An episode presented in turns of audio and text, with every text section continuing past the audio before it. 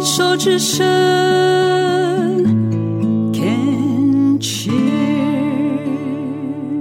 欢迎继续收听黛比的生命花园病虫害防治，要继续跟唐玲来聊一聊哦。唐玲在三年前的时候确诊。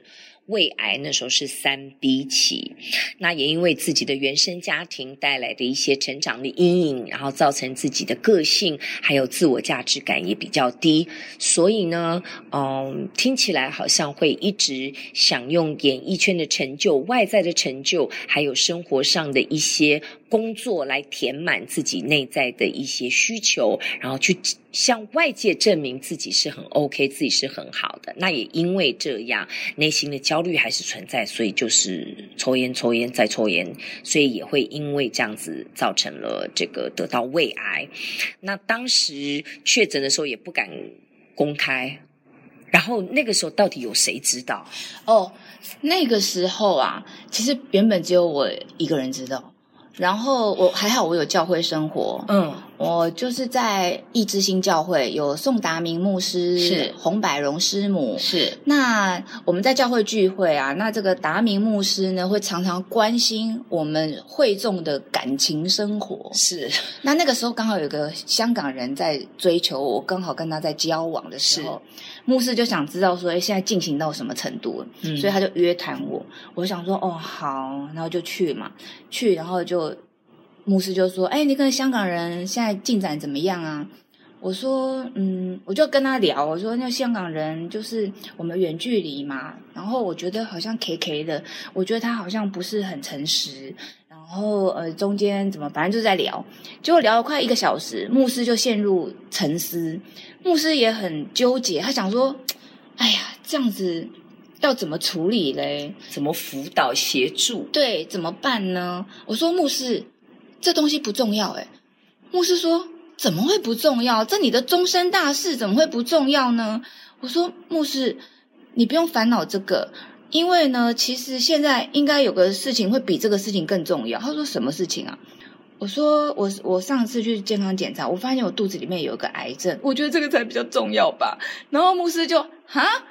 一个小时以后，对，他说聊了感情，聊一个小时才这样子很 casual 说，嗯，肚子里有个坏东西，嗯，是癌症。对对，因为而且我会讲出来，是因为我看到牧师为我烦恼，我觉得说怎么会给牧师带来烦恼？然后如果牧师要烦恼的话，那那那先烦恼这个，这个比较严重。对，还不如烦恼情感没关系。对，就是还不如烦恼现在这个比较大条。然后我就跟他讲说，我也不知道怎么办，我不敢跟别人讲。就是不敢跟别人讲，因为如果我跟别人讲，我也形象都毁掉了。嗯嗯、然后，然后呢，牧师就就跟师母就就就赶快冷静下来，就跟我说：“然后你那个，我们我们带你去我们的肠胃科医生去问第二意见，因为我的医疗完全就是我那么健康，唯一认识的都是医美的医生。”然后就那个什么开刀的啦，什么大医院啊，通通不认识，然后也搞不清楚状况。你那个时候已经开始做治疗了吗？没有，就是去，只是刚刚确诊，然后都不敢。对，然后医、嗯、只是那个帮我确诊的医生，他跟我说：“哦，你这个要开刀哦。”我说：“要开刀？”我说：“他说对啊。”我说：“那开刀要开多大？”他说：“你这个，嗯，至少要开这样。”他就比了一个大概十公分。我说：“不行啊，你身上不能有疤。你这样有疤，我怎么穿比基尼？” 哎呦，都没戏呀，都连小声丢。那个医生就是傻眼，他说：“他说啊，你当然要把那个癌症拿出来啊，你你要开刀把胃里面的癌症拿出来啊。”我说：“那如果不开刀会怎么样？”他说：“没有人不开刀的啦，这还能开刀呢。”我说：“我说那如果不治会怎么样？”他就说：“你这还有救啊，没有人不治的。”我就说：“那我说假如嘛，假如我不开刀，我不治是会怎样？干嘛要这样逼人家医生一定要讲那句话啊？”哎，那个医生就真的傻眼，他就就是哑口无言，他他就他就他就没有说话。我说：“是不是两三年之后就会越来越严重，然后就会死掉？”他就说。对啊，然后我就想说，你干嘛要这样逼他从他嘴巴里面讲这个？我确定一下，一下，确定一下。然后我就说，哦，这样子哦。那我就想说，我好像也没什么牵挂。那单身嘛，就单身，也没小孩，爸妈又死了。八点动开始上演了，就是我真的想说，我完全没有牵挂。那如果就这样子自然死掉，是不是也是一个很 OK 的事情？所以我就想说，后来就跟就是跟医生讨论嘛。那医生就是我就卡住卡在就是疤痕的事情，然后医生就就给了我一个建议，他说。他现在医生，外科医生很多，也有很多其他的方式，你也可以去问问看。然后我想想说，哦，还有问问看哦，不一定一定要这么长的疤痕就对了。医生，你心里想说啊，我一定不得啊，他一定要不要没有疤，我不得去切疤。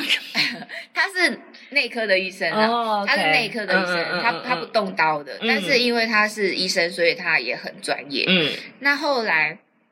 后来我不就不就认就是跟达明哥讲了，然后达明哥就带我去找他的那个肝胆肠胃科的医生，是。对，然后他的医生就建议我去，他就他就看我情况嘛，我就说我的疤痕怎样怎样，他他就介绍我去那个北医的王伟医师，是。嗯，因为他是胃这边的那个专家。专科，嗯、呃，他是。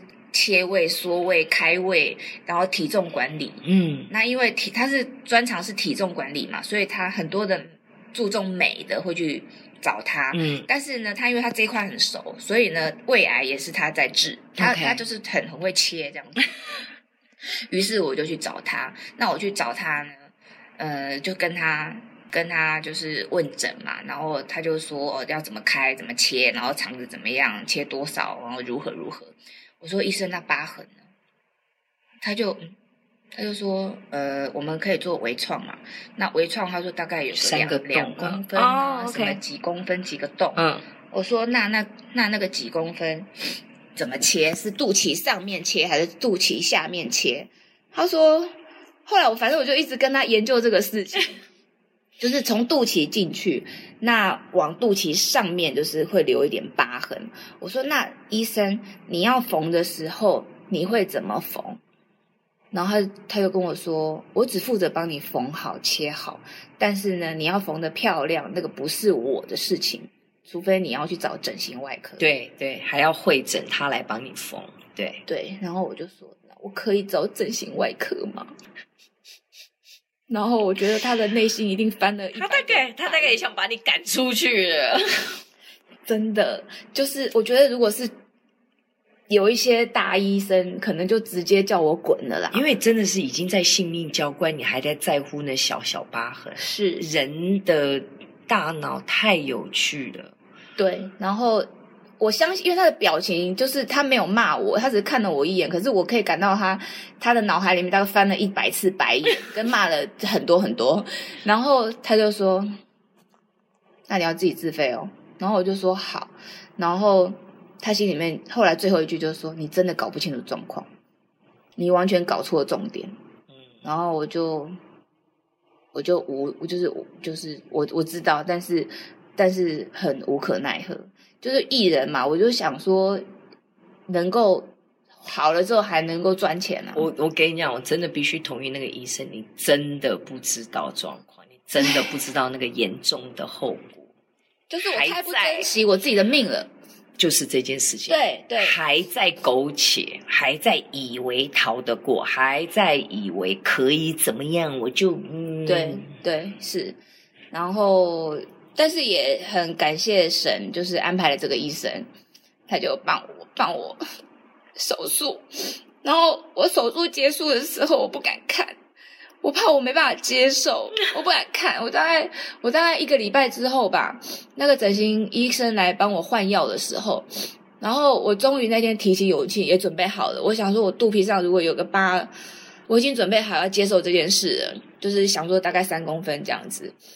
然后那天我准备好，我就我就低头去看我的疤，我一看我就哭了，就是我完全没有疤痕。好医生哦，对对，他就因为那时候他也跟我说，他说我们帮你开进去，我们我们照着我们的计划去做，但是如果开进去，癌症如果看到什么奇奇怪怪的或什么，他该切的他绝对拿掉，肚子再开下去，那也没办法。是的，是的，他不能跟你保证。对对，他就告诉我这个。但是我跟你讲，你在你这件事情上，我也看到另外一个，就是身为一个病人，他绝对有相当的自主权，他可以告诉医生我要什么。那医生他会就他的专业去做他该做的，但是。并不代表他完全要罔顾病人的要求，所以他也兼顾到了。我觉得其实这个是个非常好的一个例子，就是不要傻傻的做那种很听话的病人，你也绝对可以说出跟医生讲你要什么。对啊。我在这个生病的过程里面啊，我也学会了沟通。嗯，因为我以前我就跟你说，我都不说的，很多事情我就吞下去。人家叫我的要对我的要求，我都是全力配合。我很少说个不，而且我不会说不，我只有逃避。但是现在我逃不了了，然后我要面对的是权威。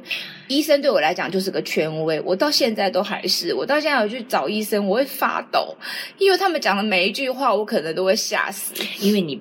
逃不了，你必须要听。然后，其实你刚刚自己讲说，你你不会说不，你只会逃避。其实，换言之，当初你在对你自己的疤痕这么要求的，搞错重点的，某种程度上，你也是在逃避。